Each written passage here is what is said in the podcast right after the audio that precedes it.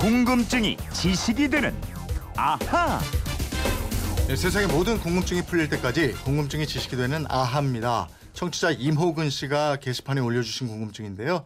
우리나라 커피숍의 역사가 궁금합니다. 최초의 음악다방은 6.25 전쟁 이후에 생겼다는데 맞나요? 최초의 커피 전문점은 언제 생겼는지도 궁금합니다. 하셨습니다. 김초롱 아나운서와 한번 풀어보죠. 어서 오세요. 네, 안녕하세요. 김초롱 씨는 사실 예. 커피는 별로 안 좋아하는 것 같은데요. 이 커피를- 과일 주스 이런 거 드시던데요. 예. 그죠? 안 좋아한다기보다 좋아할 뻔했는데 네. 마시다 보니까 배가 살살 아파오더라고요. 네. 저랑 체질적으로 좀 안 맞나 봐요. 오늘 다방 커피숍 예. 커피에 대한 궁금증인데 뭐 괜찮아요. 제가 커피 좋아하니까 아니 그래 저는 커피 맛은 알아요. 맛있는 네. 그래요? 커피는 알아요. 알아요. 예, 예. 예, 알았어요. 예. 우리 국민들 커피 많이 마시잖아요. 예, 1인당 일주일에 평균 12잔을 마십니다. 음, 음. 우리 주식인 밥과 김치보다 커피를 마시는 횟수가 더 많은 거예요. 네. 근데 우리 한국인 중에서 이 커피를 가장 먼저 마신 사람 예, 고종임금으로 알고 있는데 이거 맞아요? 맞아요. 왕이 어. 제일 먼저 먹었더라고요. 네, 네. 1895년에 을미사변이 일어났거든요. 고종이 러시아 공사관으로 피신을 갑니다. 이른바 아간 파천이죠. 네. 약 1년 동안 여기에 머물 때 러시아 웨- 웨베르가 음. 고종과 담소하기 위한 방편으로 커피를 권했고요. 네. 이때 웨베르는 손탁이라는 독일 여인에게 고종의 커피 시중을 들게 했다고 합니다. 아 손탁이라는 사람이 독일 사람이었어요? 예, 손탁이라는 이름이 있어서 한국 사람인 줄 알았는데. 그렇죠. 손씨인 타기 언니일 것 예, 같죠. 예, 예. 예. 독일인이었군요. 예, 그러니까 손탁이요 러시아 공사 웨베르의 아내의 언니였어요. 아. 처형이었죠. 용모가 아름답고 교양에다가 예능까지 갖춰갖고 어. 당시 외교관들 사이에서는 인기가 아주 높았대요. 네. 그래서 서구 문물에 호기심이 많았던 명성황후한테 이 서양의 음악이나 뭐 그림, 요리, 풍수, 예법 이런 거 알려주고요. 신임도 크게 받았습니다. 아. 근데 고종이 이때 이 손탁에게 땅을 하사하면서 음. 정동 구락부를 만들게 하고요. 네. 관료랑 지식인들이 모이게 해서 베일 반일 운동의 기점으로 삼기도 했어요. 아 그래요. 커피가 또 그렇게 연결이 되는군요. 예, 예. 그러면 다방은 언제 생겼어요? 그 사실 다방 이라는 이름이 고려 시대 때 생겼거든요. 음. 달에 뭐 차례 이런 말에서 알 수 있듯이 네. 우리 조상들이 참 차를 즐겼습니다. 음. 근데 이 다방은 차와 관련된 업무를 관장하는 기관이었어요. 네. 그러다가 우리가 알고 있는 형태의 다방이 처음 등장한 건 1909년이었고요. 음. 일본인이 서울 남대문역 앞에 다방을 열고 운영을 했어요. 음. 이후에 일본인들이 많이 모여있던 명동이랑 충무로를 중심으로 해서 다방이 번성하기 아 시작합니다. 그랬군요. 예. 그럼 우리 국민이 주인인 한국인이 최초로 다방을 연 건 언제예요? 그거는 1927년이었어요. 아. 이 다방의 이름이 카카듀였거든요. 네. 다방을 또 연 사람이 우리나라 최초의 영화 감독인 이경손이었는데요. 네. 이 이경손이 아리랑의 감독 나운규를 길러낸 인물입니다. 아. 그러니까 이경손은 지금의 인사동에 다방을 열었고요. 네네. 하와이에서 온 미스 현이라는 그 묘령의 여인이랑 아. 함께 경영을 했대요. 그래요. 예. 1927년이면은 우리 JODK라고 경성방송국이 처음에 생긴 게 또 이때 아닌가? 어 그래요? 그래서 이때부터 문화의 예. 이렇게 번영기 뭐 이쯤 되겠네요. 그러면 문화인들이 이것도 인사동이네요. 그 우리 그래서 문화방송이에요? 아니 우리 방송은 아니고요. 우리랑 우리랑 엮으려고. 아니 저 예. MBC에. 다니시면 그 개국 연도는 좀 아시고요. 1927년은 예. JODK라니까요. 부장님이 잘 가르쳐 아, 주셔야죠. 예, 알았어요. 네. 네. 어쨌든 그래요. 그 여인이 예. 그러면 미스 현이라는 여인. 예. 이 여인이 일종의 마담이었나 보네요. 그렇죠. 그런 셈이죠. 예. 근데 당시의 다방은 이 돈을 벌기 위한 목적이 아니었고요.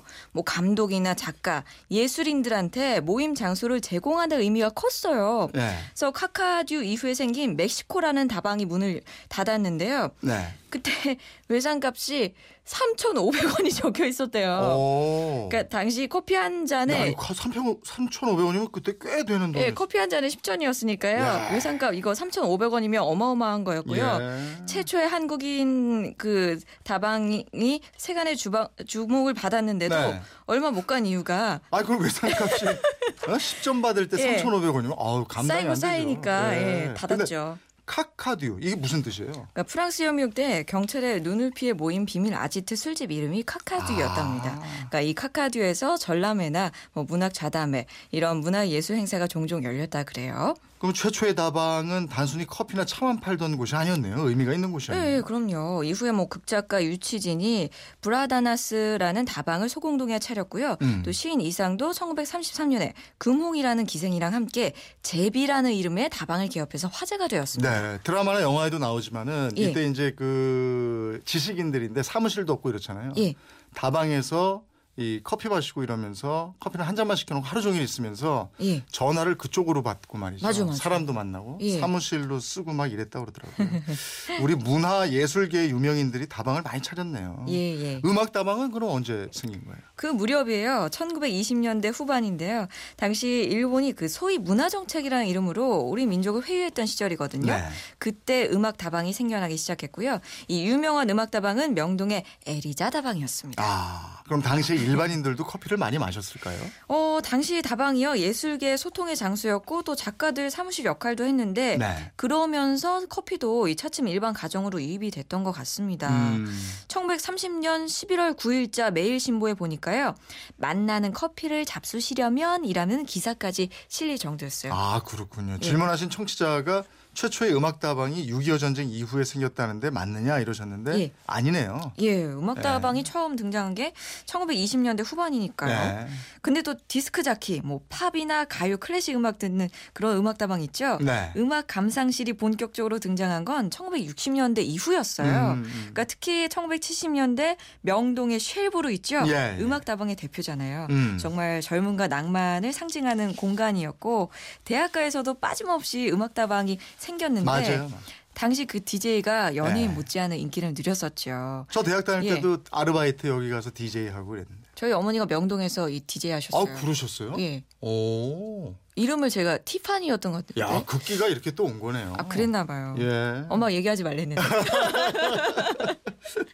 예. 어쨌든 지금은 또 많은 사람들이 찾는 원두 커피 전문점이 등장했잖아요. 예. 근데 이런 거는 다방 등장하고 한참 뒤의 일이죠. 그렇죠. 그 전에 1970년에 인스턴트 커피가 등장했고요. 네. 1976년에는 우리나라가 세계 최초로 개발한 커피랑 이 프림 한꺼번에 타서 마시는 믹스 커피 정말 아 대한민국 정말 세계적이에요. 예, 네. 최고의 발명품인 것 네, 같아요. 네. 그리고 1978년에는 커피 자판기가 등장합니다. 음. 그 다음에 원두커피 전문점이 등장을 하는데 그로부터 10년 뒤인 1988년 12월 음. 자뿅이라는 커피 전문점이 등장을 해서 커피 역사를 새로 쓰기 시작합니다. 아, 이게 88 올림픽 이후에 예. 그 그게 들어왔군요. 지금은 외국계 브랜드 커피 전문점 굉장히 많아졌잖아요. 예, 그 외국계 전문점들은 언제 들어왔어요? 그럼? 요즘 별다방이라고 하죠. 네, 요 네. 외국 브랜드 매장이 처음 등장한 게 네. 1999년 이화여대 부근이었어요. 아. 저도 학교 다닐 때이 예. 학교 가는 길목이 있거든요. 네, 네. 그래서 꼭 들리게 돼요. 아 그렇군요. 예. 지금도 있더라고요. 예, 맞아요. 100여 년 전 커피를 처음 맛본 사람은 시꺼멓고 요상한 서양 국물 그래서 양탕국이라고 불렀다는데 예, 재밌네요. 참 얘기거리가 많네요. 예, 덕분에 향기 좋은 커피 얘기 잘 들었습니다. 평소에 이렇게 궁금한 게 있는 분들은 어떻게 하면 됩니까? 예, 그건 이렇습니다. 인터넷 게시판이나 MBC 미니 휴대폰 문자 샵 8001번으로 문자 보내주십시오. 짧은 문자 50원, 긴 문자 100원의 이용료가 있습니다. 여러분의 생활 속 호기심 궁금증 어떻게 해드릴까요? 커피들, 뭐 프림들 말씀만 하세요. 하긴 예전에 맞춰드릴게요. 그랬어요. 둘, 예, 둘 또는 셋, 셋. 맞아요, 맞아요. 어, 맞아요. 예. 어, 마담. 이러고. 부자 참 붙으세요. 이재용 아나운서. 예. 예. 다음 주 월요일 예고 해드려야죠. 다음 주 월요일은요. 아, 이거 진짜 제가 좀 약한 부분이에요. 뭐요? 음악, 음악. 어. 이 도레미파솔라시도 개 이름 있잖아요. 네, 네. 이개 이름은 누가 어떻게 만들었을까요? 예. 그리고 도는 코드로 C라고 하는데 네. 왜 A로 시작을 하지 않고 도가 C로 아, 시작을 할까요? 예. 이거 풀어주시는 예. 거예요? 요거 시험 보느라 참 어. 어. 려웠었어요 아니 뭐 약간 약하다고 그러셨으니까 더 철저하게 조사해가지고 예. 오시겠네요. 그러니까 제가 지금 긴장하고 있습니다. 네, 알겠습니다. 궁금증이 지식이 되는 아하 김초롱 아나운서였습니다. 고맙습니다. 고맙습니다.